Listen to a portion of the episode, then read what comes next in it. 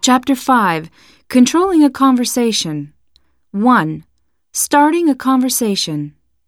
Could I have a word with you? I'm sorry. Could I have a word with you? Sure. What is it? Excuse me, do you have a minute?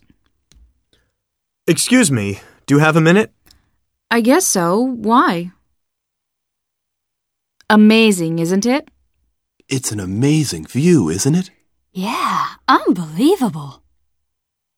Nice weather, isn't it? Nice weather, isn't it? Yes, it sure beats all that rain we've been having. So, what do you think of.